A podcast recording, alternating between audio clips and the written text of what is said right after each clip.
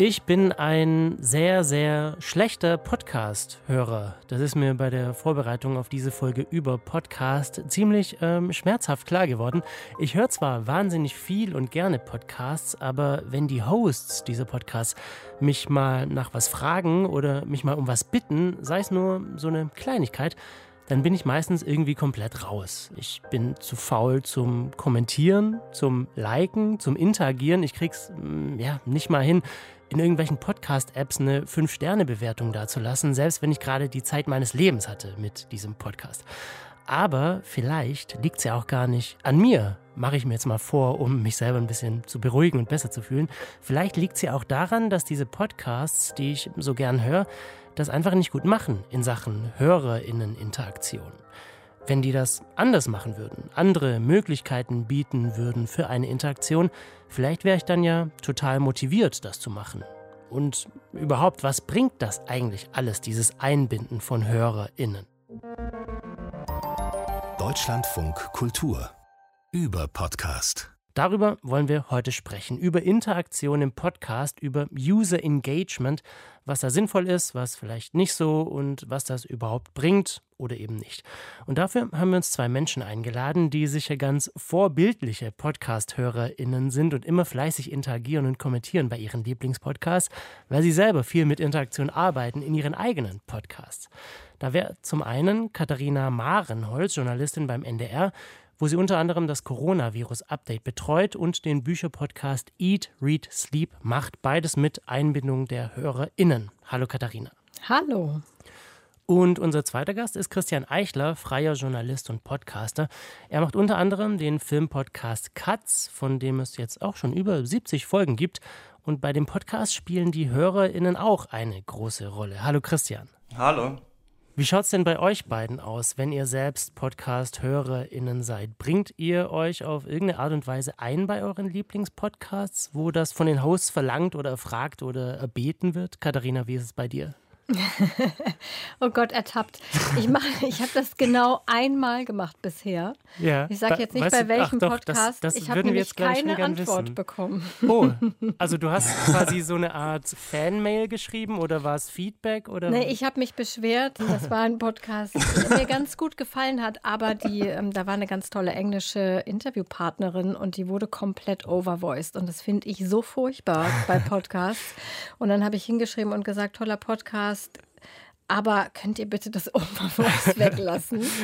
Das ist doch total unüblich bei Podcasts und habe gar keine Antwort bekommen. Hm. Frech. Ja.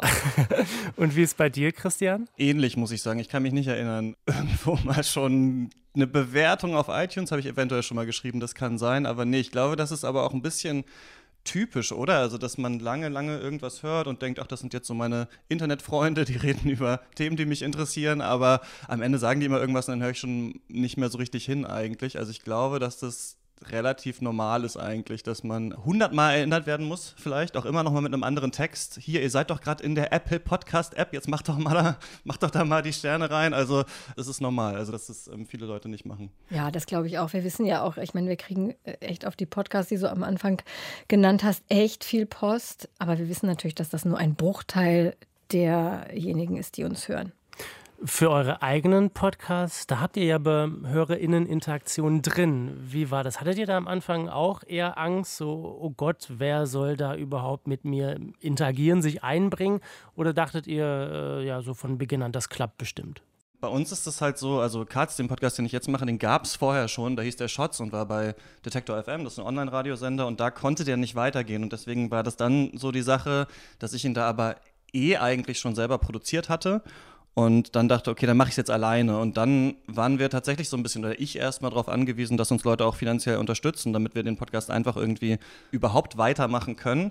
Und deswegen so ein bisschen angewiesen war man darauf. Natürlich noch nicht direkt, dass sich das jetzt äh, finanziell trägt, aber das einzubinden war am Anfang schon wichtig. Und deswegen eigentlich vielleicht ein bisschen aus dem Grund vorhin, also man interagiert ja dann oft nicht oder schreibt keine Mail und sowas Ähnliches ist auch, finde ich, man schließt auch eigentlich kein Abo ab oder so Unterstützergeschichten, hatte ich immer das Gefühl, wenn man nichts dafür bekommt. Also man, es sei denn jetzt, du bist ein Promi oder so, dann ist es natürlich klar, dass dann direkt tausend Leute, dreitausend Leute oder so dich vielleicht finanziell unterstützen. Aber wenn dich niemand kennt, hatte ich immer das Gefühl, ich habe immer nur Podcasts unterstützt, wo ich halt extra Folgen bekommen habe. Und deswegen haben wir dann direkt am Anfang halt angefangen. Also wir reden ja jede Woche über einen Film mit unterschiedlichen Leuten, aber einmal im Monat halt über so Gesamtwerke von Regisseuren, Regisseurinnen und Leute das hören wollen. Das sind so Folgen, die sind vier Stunden manchmal lang. Dann müssen die halt drei Euro im Monat zahlen und so. Das haben wir von Anfang an gemacht und das hat auch von Anfang an auf jeden Fall so ein bisschen geklappt, also dass dann die Leute mitgemacht haben und das wahrgenommen haben, das Angebot. Und wie ist beim N D R bei dir, Katharina?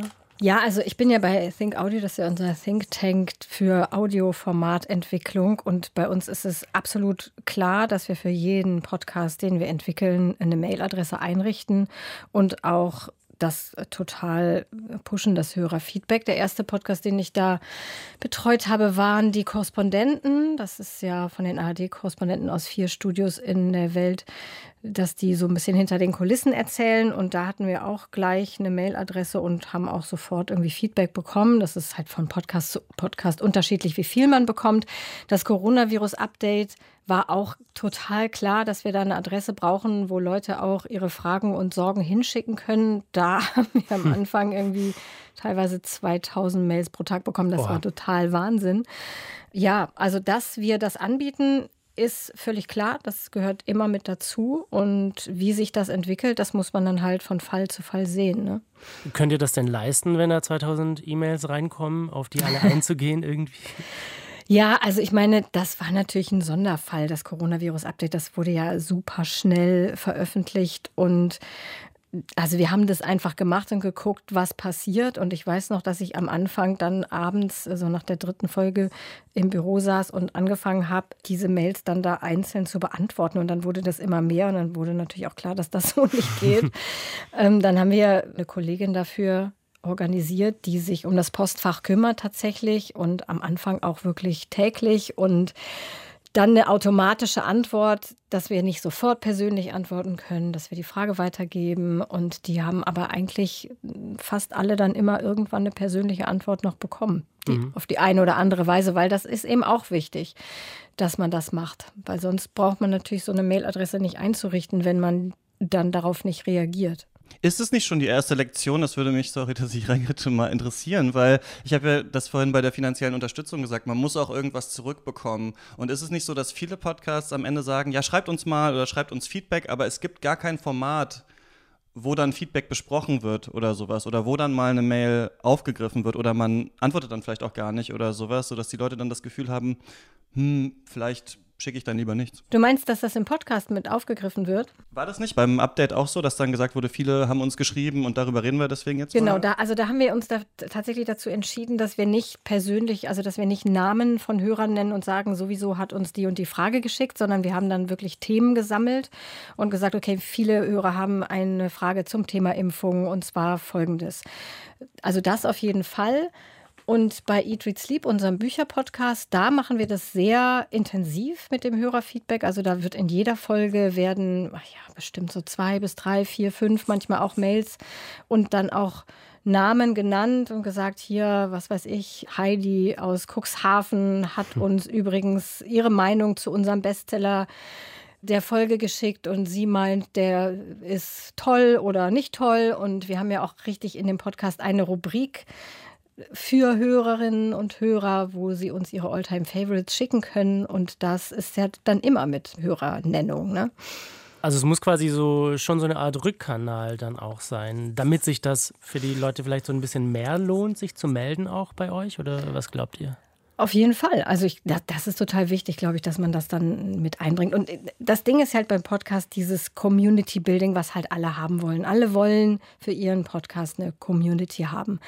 Und das ist ganz interessant, glaube ich, weil bei den beiden Podcasts, die ich jetzt vor allem betreue, Coronavirus-Update und Eat, Read, Sleep Bücher-Podcast, ist natürlich die Community total unterschiedlich. Beim Coronavirus ist das ja eher so eine Leidensgemeinschaft. Das ist ja nicht so, dass sich da lauter Leute zusammengefunden haben, die sich schon immer irre für Virologie interessiert haben oder speziell für Coronaviren.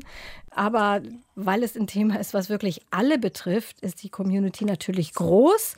Aber das Gefühl, glaube ich, ist ein ganz anderes als bei so einem Bücherpodcast, wo man eben Leute hat, die super gerne lesen und die dann sich total angesprochen fühlen. Also das merken wir eben aus den Rückmeldungen von der Art, wie wir das machen.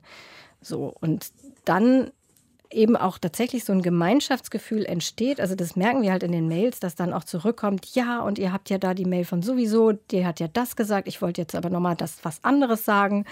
Und auch bei Instagram kriegt man das eben auch so mit, dass da ganz viel Aktion, Reaktion dann ist.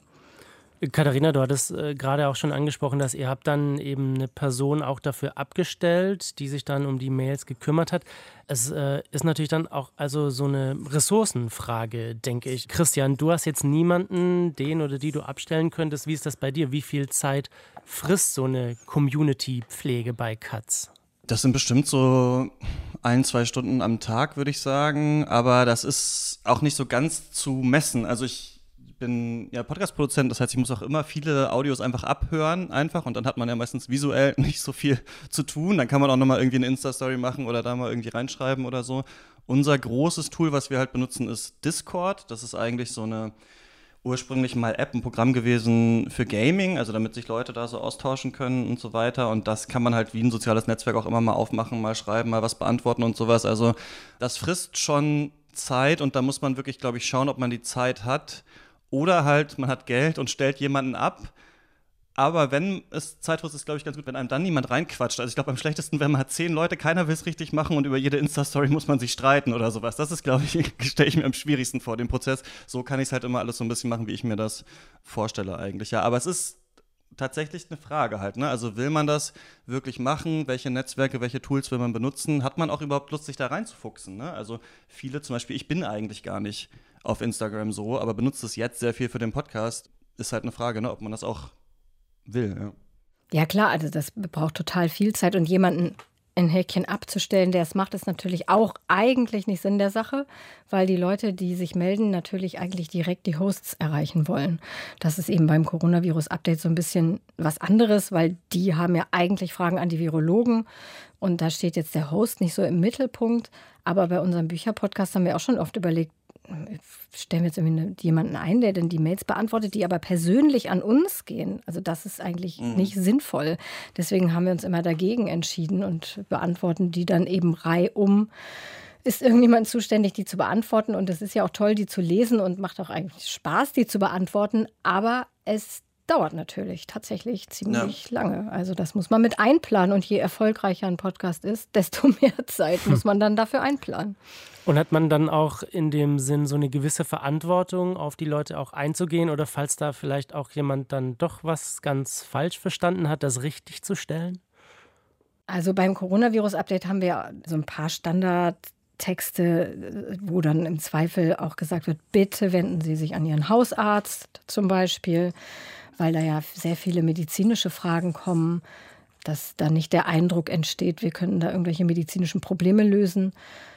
Aber ansonsten, ja, weiß nicht, es wird einfach, im Prinzip wird jede Mail beantwortet und jetzt Verantwortung, ja, ich glaube, man hat einfach die Verantwortung, dass man dann auch reagiert. Wobei tatsächlich bei Eat, Read, Sleep wir ganz oft dann Antworten auf Antworten kriegen und manchmal steht da so eine kleine Brieffreundschaft mit einigen absoluten Hardcore-Fans und oft kommt aber auch die Antwort, wow, ich hätte gar nicht mit einer Antwort gerechnet.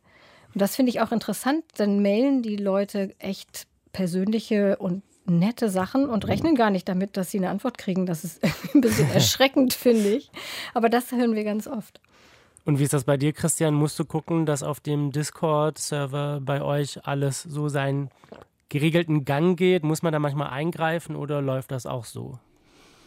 Selten muss man da mal eingreifen. Also irgendwann mal hat jemanden ja, veralteten Begriff für P O C benutzt, da habe ich dann mal einen Kommentar gelöscht und gesagt irgendwie, ey, wir haben ja vorhin Regeln und sowas, rassistische Sprache ist nicht gestattet und so weiter, wo man dann so mal durchgreifen muss. Film halt, also es geht ja viel um Filme, ne, ist halt sowieso so ein eher Männerthema, das heißt, man muss immer so ein bisschen aufpassen, finde ich, bei dem Discord, dass nicht nur so Ü dreißig weiße Cis-Dudes miteinander reden und irgendwie so in so einen Stammtisch kippt. Also das ist nie böse gemeint von den Leuten, aber manchmal merke ich einfach so allein in der Kommunikation, so muss man manchmal sagen, ey, das ist vielleicht hier jetzt so fehl am Platz, aber das ist eigentlich ganz, ganz selten der Fall. Das ist bei uns halt aber auch so, also Discord kann man sich ja vorstellen, so wie wenn Leute vielleicht Slack auf der Arbeit benutzen oder theoretisch noch wie WhatsApp, nur dass halt links nicht die Kontakte sind, sondern halt so Channels, die man aufmacht. Und man kommt bei uns in den Discord nur rein, wenn man Cuts auch finanziell unterstützt. Also mit drei Euro im Monat, dann kriegt man den Link, dann kommt man da rein. Dadurch wird, glaube ich, viel so Getrolle schon vorher ausgesiebt, weil die Leute dem Projekt eigentlich schon so ganz wohlgesonnen gegenüberstehen. Was nur total cool daran ist, und also dass wir den überhaupt haben, liegt wirklich nur an einem Hörer aus Kanada, der mir, glaube ich, zehnmal geschrieben hat, macht mal einen Discord auf. Und ich hab, wusste nicht mal, was das ist. Ich dachte halt, okay, was, das Gaming-App, was, genau. Und es ist wirklich, aber, also es ist, wie man sich früher ein Online-Forum vorgestellt hat. Also du bist in einem Forum mit Leuten, aber du musst nicht einen Thread aufmachen oder sowas, sondern ich jetzt kann links einfach Kanäle erstellen zu dem Podcast, und wir sind zum Beispiel in ganz enger Interaktion mit den Hörenden zu jeder Folge. Also jede geplante Folge und auch jetzt in Cannes, also ich bin jetzt hier und die erste Folge ist noch nicht mal erschienen, und wir haben schon da einen Channel mit auch Leuten, also von uns, die auch hier sind, wo wir uns hin und her schreiben, was guckst du jetzt, was kommt jetzt, äh, wann wollen wir noch zusammen eine Folge aufnehmen und so weiter. Also schon bevor die Folgen da sind, können die Leute sich schon über die äh, Filme und so weiter austauschen. Aber, und darauf will ich eigentlich hinaus, und das ist, glaube ich, was, worüber man echt nachdenken sollte. Es klang nämlich bei dir auch schon an, Katharina, mit so, dass die Leute so eine Community werden. Wenn über Community-Building gesprochen wird, meint man oft, man möchte, dass die Leute mit einem kommunizieren, also die Vereinzelten, und man wieder zurückkommuniziert. Zum Beispiel, indem man Feedback bekommt, indem Leute einem schreiben, dass sie das ganz toll fanden und so weiter. Aber ich glaube, die große Frage ist, haben die Leute nicht alle ein selbes Interesse und können die nicht zusammen kommunizieren? Also wissen nicht von denen manche viel mehr zu dem Thema, auch zum Thema Film, als ich, der nur den Podcast hoste. Und das haben wir halt im Discord dann ganz stark gemerkt, also dass die Leute mittlerweile da jeden Sonntag zusammen einen Film gucken. Mittlerweile ist da eine Buchinfluencerin mit drin, die dann einen Buchclub organisiert. Die Leute lesen jetzt, weiß ich nicht, Kafka oder sowas und sprechen dann am Ende des Monats im Voice-Chat drüber und so weiter. Und jetzt war das Berlinale Summer-Event, da haben die Leute sich zum Filme gucken da getroffen. Und das sind nicht so viele Leute. Also da sind vierhundert Leute drin oder so, und mittlerweile kann ich äh, hier durch Cannes laufen und sagen, ah Leute, wie komme ich denn in das und das Kino? Und dann schreit jemand zurück, ja, da und da, ich bin schon da, äh, ich habe dir einen Platz freigehalten, so ungefähr. Und das ist was, was, was anderes ist als ich will Feedback oder sowas, sondern ah, die Leute haben ein geteiltes Interesse, vielleicht wäre es cool, die zu vernetzen irgendwie. Also so wie die Brieffreundschaften, ja. Katharina, die du meintest, die beim Bücherpodcast von euch dann manchmal entstehen können. Ja, genau, aber das ist ja auch, was Christian sagte, das ist ja so ein bisschen so One-Way-Host und, und User, aber wir versuchen und experimentieren auch relativ viel mit sowas, was Christian auch gerade meinte, also dass wir versuchen, unter den Hörerinnen und Hörern so eine Vernetzung zu schaffen. Also wir hatten neulich zum ersten Mal eine Folge, die war sogar per Video, wo wir dann fünf, nee, warte mal, wie viel waren es? Sechs Hörerinnen und einen Hörer dann auch tatsächlich zugeschaltet haben, die dann mit uns ins Gespräch gekommen sind und auch untereinander. Und dann haben wir halt so mitbekommen, dass die danach dann auch jetzt einen kleinen Leseklub gegründet haben, nur untereinander die Leute, die dann halt dabei waren. Und sowas versuchen wir halt auch ein bisschen größer dann zu denken, wie wir vielleicht irgendwie so einen eigenen Leseklub machen können. Aber das muss sich alles erst entwickeln. Da muss man auch ein bisschen rumexperimentieren. Wir hatten mal über Clubhouse nachgedacht. Wir machen jetzt ein paar öffentliche Veranstaltungen und mal gucken, wo das noch hinführt. Aber es sind alles ja auch so Learnings, um zu sehen, wie das dann weitergeht. Bei Instagram sind wir eher privat, weil wir keinen offiziellen Instagram-Account haben. Also wir sind ja drei Hosts und jeder hat halt seinen Instagram-Account. Also die sind aber dann auch eher dann nur für den Podcast. Und da findet natürlich auch so eine Interaktion dann oft statt zwischen Einzelnen. Mhm. Das merkt man, ne? Das ist ja das Prinzip auch. Ach, du hast das gelesen, guck mal, habe ich auch gelesen. Und hast du schon mal den Post gelesen? Die hat eine ganz andere Meinung. Und das ist total schön auch zu beobachten, wie sich das entwickelt. Und dann auch wirklich reell mit den Menschen in Kontakt zu kommen, die einen hören. Hm. Total. Cool. Hast du das Gefühl, dass das im öffentlich-rechtlichen Rundfunk dann auch oder generell so bei Podcasts, die aus einem Radiosender raus entstehen, vielleicht auch ein bisschen von den Hörerinnen und Hörern auch so gelernt ist über Jahre? Also da kann man anrufen, wenn man einen Blitzer sieht oder sich auch mal einen Song wünschen will und sowas. Und dann sind die eher bereit, vielleicht da auch sich zu beteiligen? Oh, das weiß ich gar nicht genau. Ich glaube, das ist auch immer sehr typabhängig, ob man sowas überhaupt macht, ne, wie du am Anfang gesagt hast, dass du das noch nie gemacht hast und wir alle es irgendwie noch nie gemacht haben. Ich glaube, das ist sehr individuell, ob man jemand ist, der einfach Lust hat, das dann zu machen, sich zu beteiligen. Ob das jetzt mit öffentlich-rechtlichen Gewohnheiten zu tun hat, weiß ich ehrlich gesagt gar nicht. Ich glaube eher nicht. Ich glaube, es ist da kommen halt Sachen zusammen. Also ich weiß nicht, was Christian für eine Zielgruppe hat oder wie, wie alt die zum Beispiel sind und was die sonst machen. Aber beim Bücherpodcast ist natürlich die Zielgruppe unserer öffentlich-rechtlichen Sendung und die jetzt unseren Podcast hören, ziemlich deckungsgleich. Aber das ist ja nicht bei allen Podcasts so.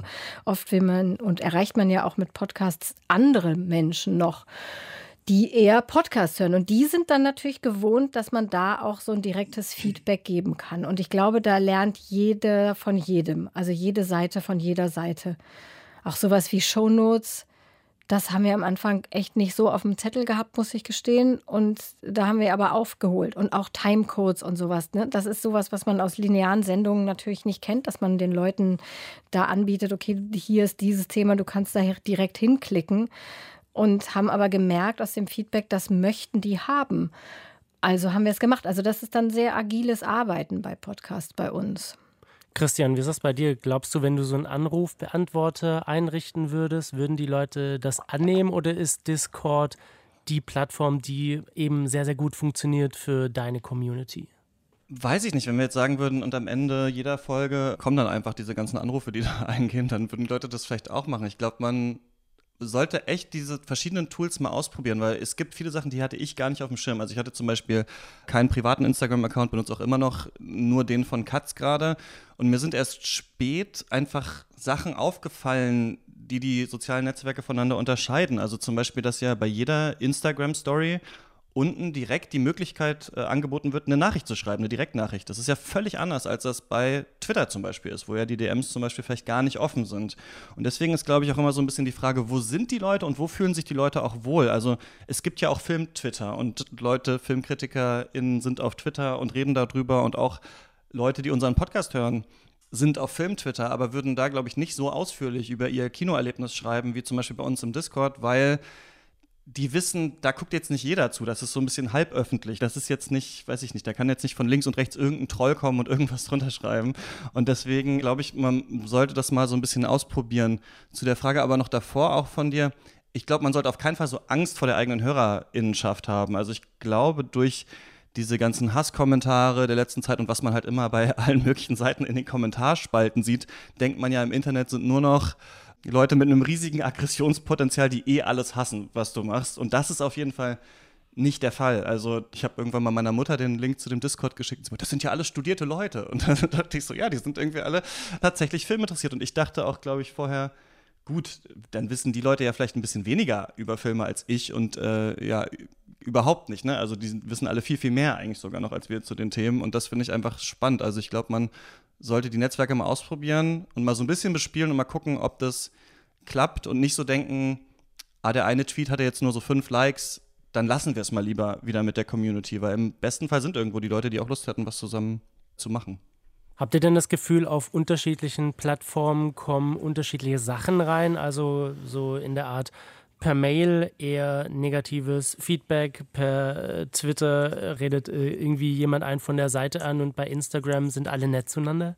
Also bei unserem Bücherpodcast kriegen wir zum Glück überhaupt kein negatives Feedback. Das liegt einfach in der Natur der Sache. Aber beim Coronavirus-Update, ja, kann man sagen, also bei Facebook und bei Twitter sind auf jeden Fall, also wenn es, das gibt es einfach bei dem Thema, das wissen ja auch alle, gibt es einfach auch wirklich fiese Kommentare manchmal und die dann aber auf Twitter, vor allem auf Twitter und auf Facebook, aber praktisch nie per Mail. Also wir haben wirklich per Mail, das könnte ich an einer Hand abzählen, was da an negativen Aussagen kam. Das war fast alles Spannend. Positiv. Ja, ne? Ja. Ist ja erstaunlich, aber ist auch mh, vielleicht auch klar, weil das ja viel unpersönlicher ist auf Twitter. Da haben die alle irgendeinen, im Zweifel irgendeinen Nickname, man weiß sowieso nicht, wer es ist. Oder dieser Impuls, einfach mal kurz zu, zu schreiben, bescheuerte Folge oder bescheuerte Aussage, was fällt euch ein, ist irgendwie schneller, als wenn man sich hinsetzt und eine Mail schreibt.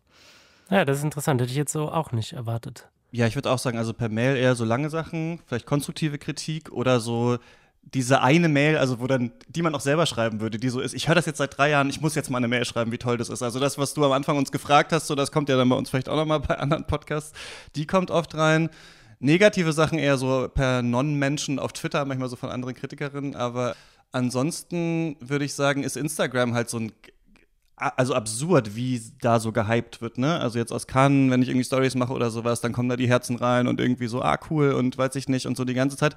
Und man muss auch sagen, also das war, glaube ich, mein größtes Learning, die Leute sitzen halt den ganzen Tag vor Instagram, also eine bestimmte Zielgruppe, ne? Sehen alle Stories, interagieren mit allen Sachen und äh, das ist wirklich, also die sind wirklich da, so gut oder schlecht, wie das ist, aber deshalb ich das Gefühl, also vielleicht nicht, wie man das Netzwerk selber benutzt, dass da halt ich vieles äh, dran für kritisierenswürdig, aber von der Interaktion her ist es sehr positiv und unterstützend als Netzwerk. Ja. Instagram ist sehr lieb. Sehr viel Herzen. Wie geht ihr denn um mit äh, negativem Feedback, wenn das reinkommt? Äh, spiegelt ihr das zurück im Podcast? Nehmt ihr euch das auch zu Herzen oder wie verfahrt ihr damit? Ja, mitunter schon. Also wie gesagt, beim Bücherpodcast da kommt nicht viel negatives Feedback. Da kommt dann halt manchmal, oh, wieso habt ihr denn das Buch so verrissen? Ich fand das eigentlich total toll und zwar aus den und den Gründen. Und dann greifen wir das schon öfter auf und sagen so, hey, wir hatten ja letzte Woche hier einen, einen krassen Verriss von, keine Ahnung, dem neuen Göschem. Und da hat uns aber Eva geschrieben und hat auch gute Gründe, die wir hier mal kurz vorlesen wollen, warum sie das als gutes Buch empfindet. Das machen wir schon. Coronavirus-Update aus naheliegenden Gründen natürlich eher nicht. Hm. Wie ist es bei dir, Christian? Also so richtig viel jetzt Kritik oder Hate kommt eigentlich gar nicht an. Dafür ist das Projekt vielleicht auch noch ein bisschen zu klein, würde ich sagen. Wir haben auch hinter der Paywall ein Format, wo wir jeden Monat so zwei Stunden über mh, Feedback und Fragen, also wir beantworten nicht Fragen, sondern wir diskutieren die eher, weil meistens sind es so Filmfachfragen oder äh, manchmal auch Diskurse, die gerade am Laufen sind. Und da gehen wir dann auch drauf ein. Ich muss, glaube ich, eher mal aufpassen, dass ich mir negative Kritik nicht zu sehr zu Herzen nehme. Also man hat auch diesen typischen Reflex, sich das Negative noch so zählen. Wie so was, was ein Lehrer in der Schule früher zu einem gesagt hat. Irgendeine, irgendeine Kritik und man denkt da heute noch dran, dass man ein Wort falsch ausgesprochen hat. So ist das manchmal bei mir. Deswegen muss ich eher so, glaube ich, darauf achten, das nicht äh, zu doll äh, manchmal zu Herzen zu nehmen, gerade wenn es eher irrational ist. Aber sonst, klar, also man nimmt es dann mit und bespricht es auch und genau, versucht es dann besser zu machen. Im Discord ist halt ganz cool, dass du direkt darauf antworten kannst und die Leute dann meistens auch, zum Beispiel mh, bei iTunes kannst du ja auf die Rezension nicht antworten. Ne? Also wenn jetzt jemand da sagt, das ist schlecht wegen X Y oder sowas, kannst du halt nie sagen, das war so und so oder ich hatte einen schlechten Tag oder stimmt, machen wir beim nächsten Mal besser, sondern das steht dann einfach so da. Und, aber äh, das ist bei anderen Netzwerken dann halt wiederum anders, ne? Und ich habe immer das Gefühl, so je persönlicher das wird, also Insta-Direkt-Nachrichten oder sowas, desto netter wird dann meistens auch die Kritik und je anonymer das wird, desto weiter holen die Leute aus. Deckt sich ja vielleicht so ein bisschen mit dem, dass ihr beim Coronavirus-Update auch nicht so viel Hate-Mail bekommt auf jeden Fall. Ja, wir haben auch mal ähm, so eine, bei einen Kommentar bei iTunes dann mit dem Nickname vorgelesen und gesagt so, hey, keine Ahnung, Eva dreiundsiebzig, oder das war, glaube ich, noch nicht mal ein Name, das war irgendwie was, wusste man gar nicht, was das ist, äh, hat gesagt, das Quiz ist ihr zu lang, wir machen es jetzt kürzer. Das äh, kann man natürlich auch dann machen, weil man da nicht kommentieren kann, was echt ein bisschen nervig ist. Und ich finde übrigens, man darf sich auch die positiven Mails nicht zu sehr zu Herzen nehmen, weil das, finde ich, ist übrigens mhm. eine große Gefahr, gerade bei so Sachen, ich meine, so ein Filmpodcast, glaube ich mal, wer hatet denn einen Filmpodcast? Eher weniger Leute denken. Naja, man kritisiert schon sehr viel Filme, ne? Ja. Filme, ne, okay, aber, oder Meinungen zu... Also es ist ein Filmkritik-Podcast hauptsächlich eigentlich. Das stimmt, das ist ja, bei uns ist ja auch ein Buchkritik-Podcast. Gut, dann vielleicht ja. eine andere Meinung oder sowas, aber jetzt so, das sind ja dann nicht so richtig Hate-Mails, hoffe ich mal. Also bei uns jedenfalls nicht. Ja.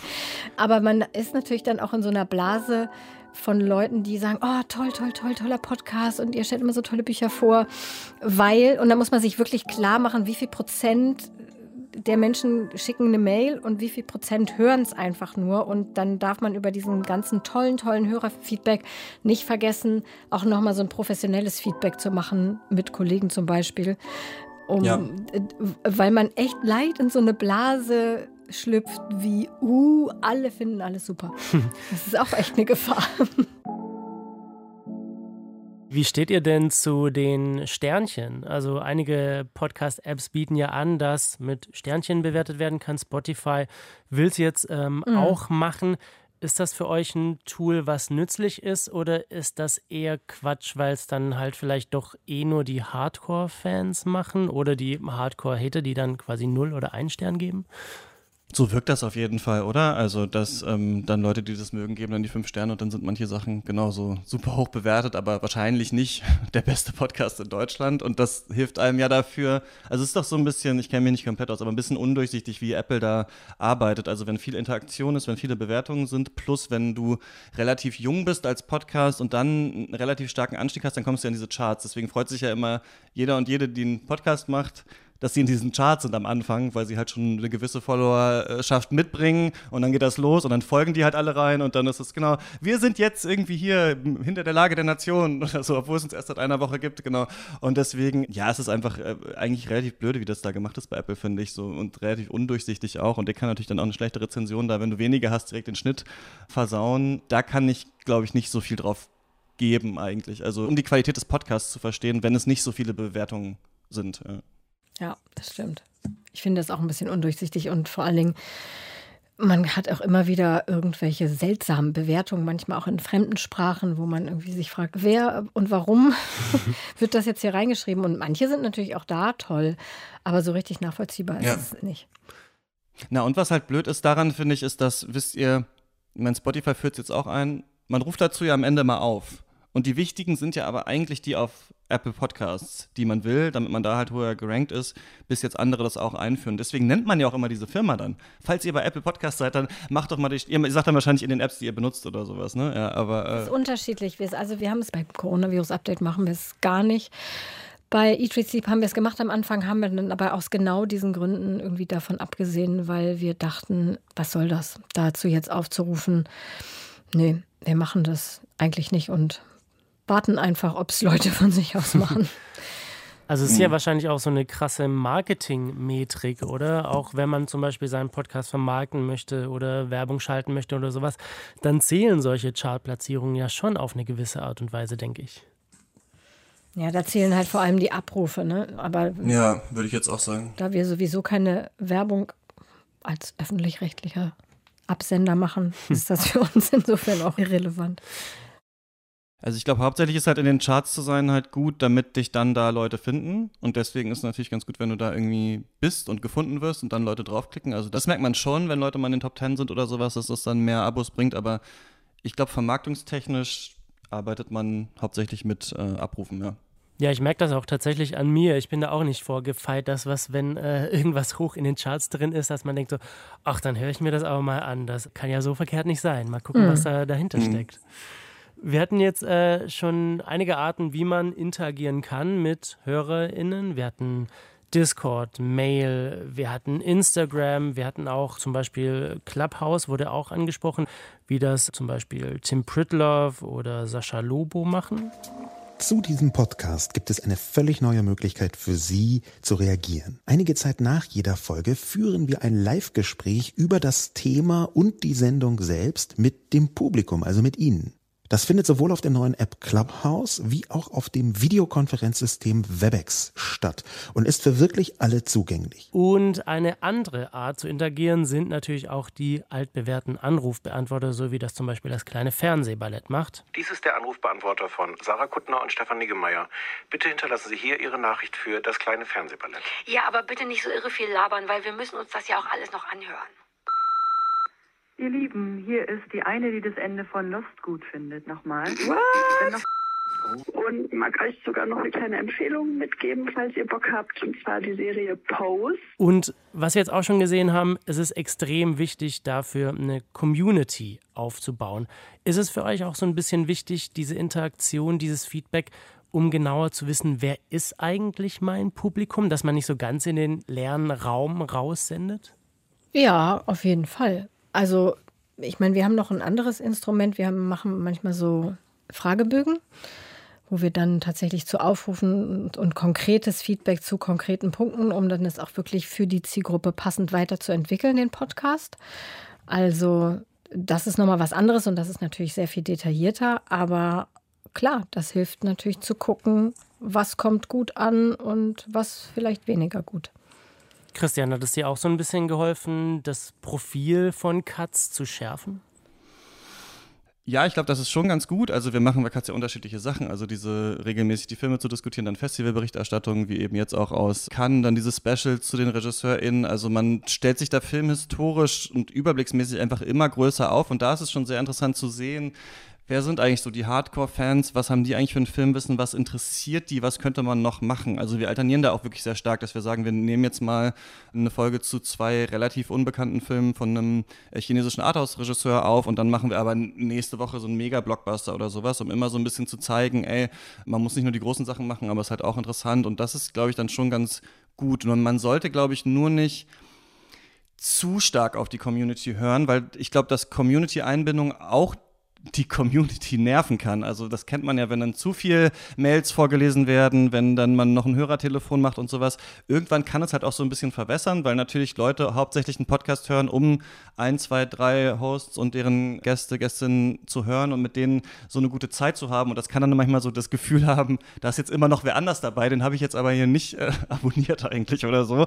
Genau. Und das ist, deswegen muss man, glaube ich, ein bisschen schauen, auch dass man nicht jetzt sagt, man macht nur noch, was die Community will, weil bei uns sagen die Leute natürlich immer, macht mal eine Klassikerfolge zu diesen hundertzwanzig Filmklassikern. Und dann denke ich immer zum Beispiel, ja gut, aber im Discord sind ja auch nur Leute, die das unterstützen bei uns, die das natürlich wollen, aber wir haben noch, noch eine größere andere Hörerinnenschaft, für die das nicht so cool wäre. Und ich hätte auch nicht so die Lust darauf, nur noch irgendwelche Klassiker zu besprechen, sondern halt halt auch mal Lust auf die großen aktuellen Sachen. Und da muss man, glaube ich, echt immer so ein bisschen schauen. Also wo kann man es einfließen lassen, dass Leute wissen, hier ist jetzt auch Community-Feedback, wo kann man es mal erwähnen und wo sollte man aber auch so ein bisschen autonom bleiben, damit Leute merken, das ist halt auch dein Projekt und deswegen hört man auch zu. Ja, total. Das ist auf jeden Fall echt eine Gratwanderung. Das ist auch wieder wie das mit dieser Blase, ne? Wenn man dann irgendwie fünf Mails kriegt, die sagt, mach doch mal eine Spezialfolge über Graphic Novels oder so und man denkt so, uh, jetzt ist hier schon die fünfte Mail dazu.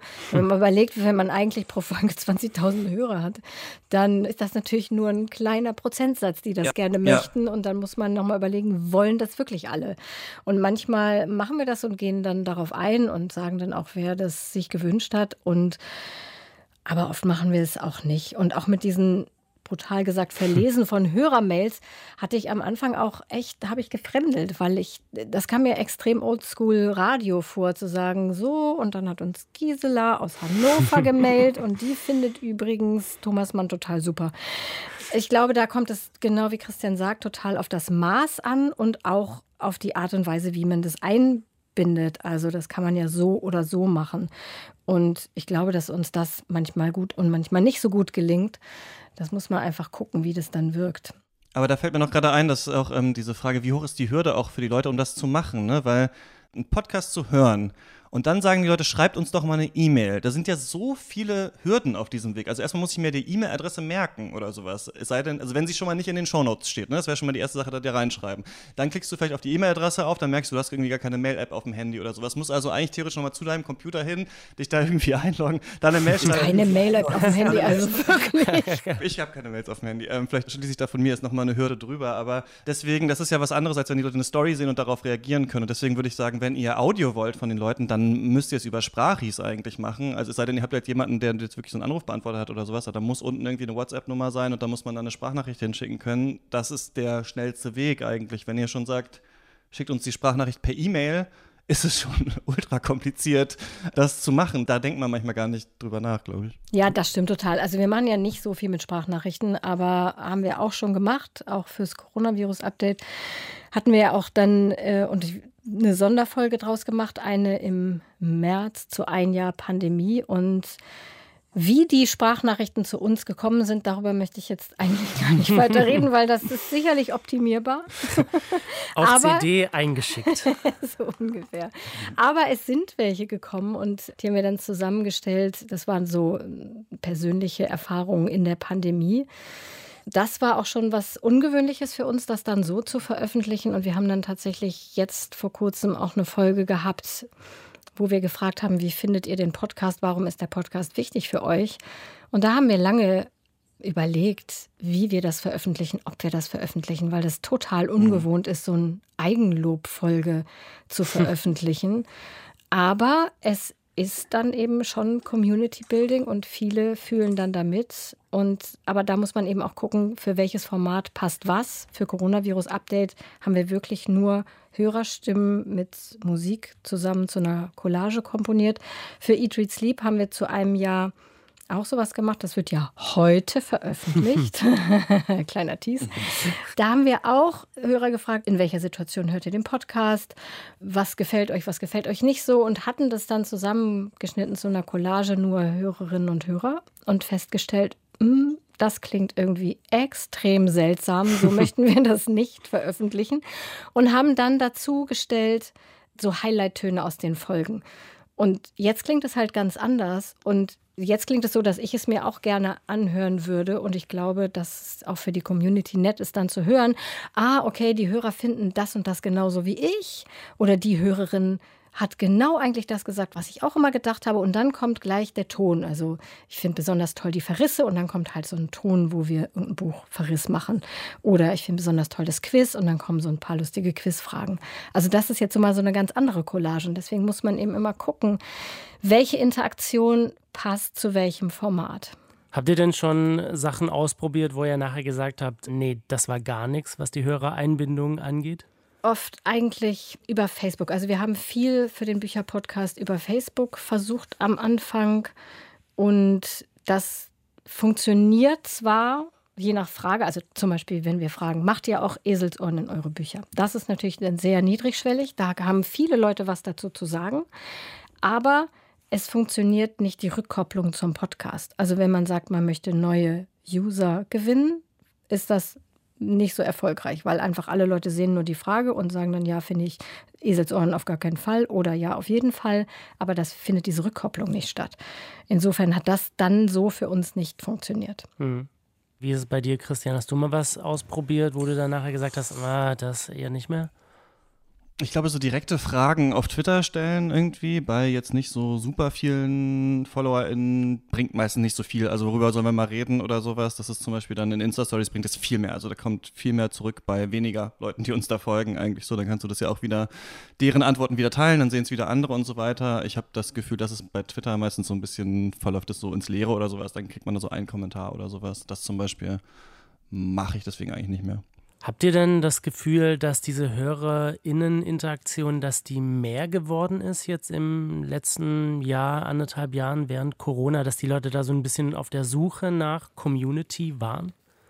Das kann ich jetzt für die beiden Podcasts, die ich so intensiv betreue, dass ich da Einblick in die Menge der Mails und Reaktionen habe, gar nicht sagen, weil die beide erst mit oder während Corona entstanden sind. Insofern... Ja. Hat Weiß niemand ich gehört nicht. Vorher, das Coronavirus-Update. Genau. Ähm, ich glaube, dass es eigentlich nicht mit Corona steigt, sondern ich glaube, das steigt mit der Akzeptanz des Genres oder der Verbreitung des Genres. Und da ist natürlich durch Corona und nicht zuletzt durch den Podcast das Coronavirus-Update wahnsinnig viel passiert in Deutschland. Dass das Genre-Podcast viel verbreiteter, viel bekannter wurde und damit eben auch eine ganz neue Interaktion mit Audioformaten. Das glaube ich schon, dass das mehr geworden ist. Aber ich glaube nicht, dass die Pandemie damit was zu tun hat. Bei dir, Christian, wo die Kinos ähm. nicht mehr offen waren, dass die Leute sich dann irgendwie zu so Viewing-Sessions via Discord getroffen haben, das hat schon zugenommen, oder? Ja, total. Also wir haben es auch erst gestartet, den Discord, ich weiß nicht mehr genau, wann es war, letztes Jahr im September oder so, als es Corona schon gab und die Lockdown-Situation und so weiter, aber... Das hat trotzdem dazu geführt, dass die Leute, glaube ich, Lust hatten, halt sonntags abends dann immer dann einen Film zu schauen, da zu chatten. So ist es da halt auch. Danach kann man dann auch im Voice-Chat miteinander reden übrigens. Also es ist auch so, ich habe vorhin noch mal im Discord gefragt, warum Leute in dem Discord sind. Und die meinten halt auch, durch diese Tools, die es da gibt, also dass du zum Beispiel direkt einen Voice-Chat aufmachen kannst, jemand kann zum Beispiel seinen Bildschirm streamen oder sowas, dann kann man irgendwelche Spiele zusammenspielen oder sowas.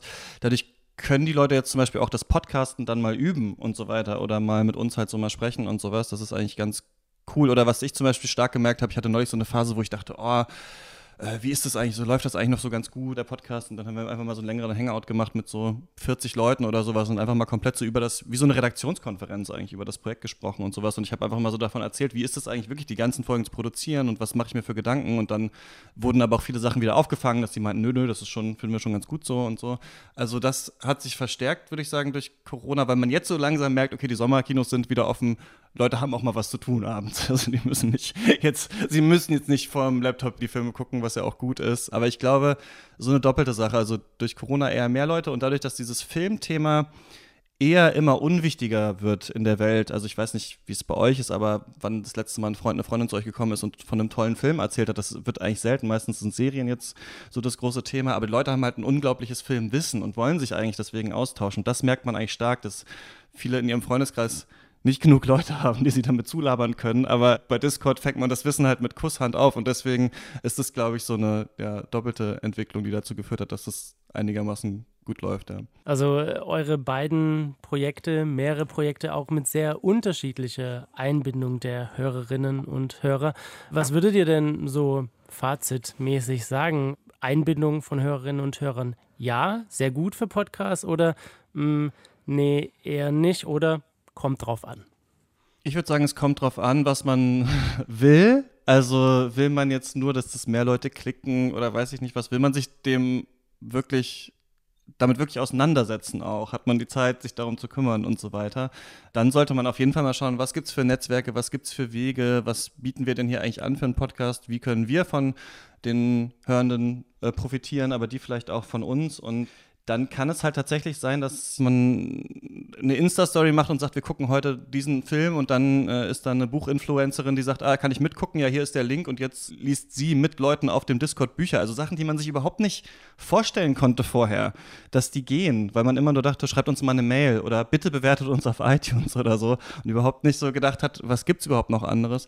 Ja, da ist vieles möglich und ich glaube, man sollte sich mal mit den Tools auseinandersetzen, aber es ist natürlich äh, zeitintensiv und vielleicht passt es auch nicht zum Thema des Podcasts. Ne? Es kommt immer so ein bisschen drauf an. Vielleicht will man ja auch wirklich nur die paar Mails bekommen und dann das in Folgen aufgreifen. Vielleicht, wenn man einen Comedy-Podcast macht oder so und einfach so Hörer-Themen-Einsendungen äh, bekommen will, dann kann man das auch versuchen auf diesem Weg. Aber ich glaube, es gibt bei vielen Podcasts die Möglichkeit, da irgendwas zu machen. Also das so von vornherein auszuschließen, ist, glaube ich, keine gute Idee. Ja, ich würde sogar fast sagen, das ist ein Muss, dass man den Leuten die Möglichkeit anbietet, in Interaktion zu kommen. Und da muss man halt von Format zu Format überlegen, welche Methode oder in welchem Umfang ist das sinnvoll. Das ist ja auch immer, je nachdem, wie aggressiv man dazu aufruft, dass sich Leute melden, kriegt man natürlich mehr oder weniger Reaktionen. Und wenn man keine Zeit hat oder es vielleicht zu dem Format jetzt nicht so irre gut passt, dann kann man das ja ein bisschen dezenter machen. Aber das ist, macht ja gerade Podcasts eben aus, dass das nicht so ein One-Way-Aussenden in die Welt ist, sondern dass man da sehr nah mit den Hosts ist, sehr auf Augenhöhe. Und eben auch, das ist ja fast wirklich, jeder gute Podcast ist ja fast ein Gesprächsangebot. Und deswegen würde ich immer diese Möglichkeit geben. Aber klar, die Geister, die ich rief, man muss natürlich überlegen, was kann passieren. Also einfach eine E-Mail-Adresse einrichten und dann huch, wir haben ja super viele Hörerinnen und Hörer, aber keiner kann die Mails beantworten oder was machen wir denn jetzt eigentlich damit? Das muss man sich schon vorher überlegen. Und wenn man gerne eine Community haben will und das auch im Podcast immer wieder sagt, also schreibt uns, ob ihr Bücher verleiht, ob ihr Eselsohren reinmacht oder euer letztes Buch mit Thema Liebe, was euch total geflasht hat. Da muss man halt vorher überlegen, was mache ich denn damit? Greife ich das das nächste Mal auf? Mache ich daraus ein Special? Überlege ich mir irgendwas wie eine Runde mit Hörerinnen und Hörern bei Clubhouse? Oder mache ich was bei Instagram? Das muss man sich schon überlegen. Muss man jetzt nicht immer direkt von Anfang an wissen. Vieles entsteht ja auch beim Machen. Das ist ja auch gut so. Aber das Angebot würde ich immer machen. Also ich muss ehrlich sagen, nachdem wir jetzt so lange drüber geredet haben, ich habe richtig Lust gekriegt. Also ich glaube, ich beteilige, Mail, ne? ich beteilige, ich mail, ich mail euch auf jeden Fall. Oh ja. Ich gehe auf Christians Discord und ähm, ich habe auch irgendwie, ja, ehrlich gesagt, wir bei Überpodcast, wir machen da auch total wenig. Also so Asche auf unser Haupt. Vielleicht fällt uns da ja bald mal was Schönes ein, wie wir euch da draußen ein bisschen besser und mehr einbinden können. Bis dahin meldet euch gern bei uns über Twitter an at d l f kultur oder direkt bei mir an at im herbst, wenn ihr ins Gespräch kommen wollt oder Feedback für uns habt. Ich verspreche, ich antworte auch nicht so wie letztens. Da hat mir jemand geschrieben und ich dachte so, ah, ich habe das irgendwie abends um elf im Bett gesehen und ich dachte, ah ja, das ist ja interessant, da antworte ich drauf und äh, ist mir jetzt gerade ja, eingefallen, habe ich nicht gemacht, also ist glaube ich vor ein, zwei Wochen war das, deshalb, das tut mir leid, dieses Mal antworte ich wirklich. Ähm, vielen Dank jedenfalls an euch beide, Christian und Katharina, fürs Dabeisein, dass ihr euch die Zeit genommen habt. Gerne, danke für die Einladung. Ja, danke, dass wir dabei sein durften und bestimmt fangen Christian und ich jetzt auch massiv an, Sachen zu kommentieren. Sehr gut, wenn das der Effekt der Sendung ist, dann haben wir natürlich alles erreicht. Vielen Dank an die Redakteurin dieser Ausgabe über Podcast, an Carina Schröder und natürlich auch an das komplette Über-Podcast-Team, an Christine Watti und Sebastian Dörfler. Mehr von Über-Podcast gibt's überall da, wo es Podcasts gibt. Mein Name ist Mike Herbstreuth. Macht's gut. Äh, danke an euch beide, ähm, dass ihr euch die Zeit genommen habt. Und dann sagen wir was? Tschüss. Oder sagt gerne. Ihr, ja, war super, super schön bei euch. Jederzeit gern wieder. Okay, alles was für klar. Eine tolle, was für ein toller Podcast. Okay, super. Ja. Genau, Christian und Katharina, vielen Dank, dass ihr euch die Zeit genommen habt und fürs Dabeisein. Ja, danke, dass gerne, wir dabei. Danke für die Einladung. Oh, jetzt reden wir beide gleichzeitig, Chris, auch schön.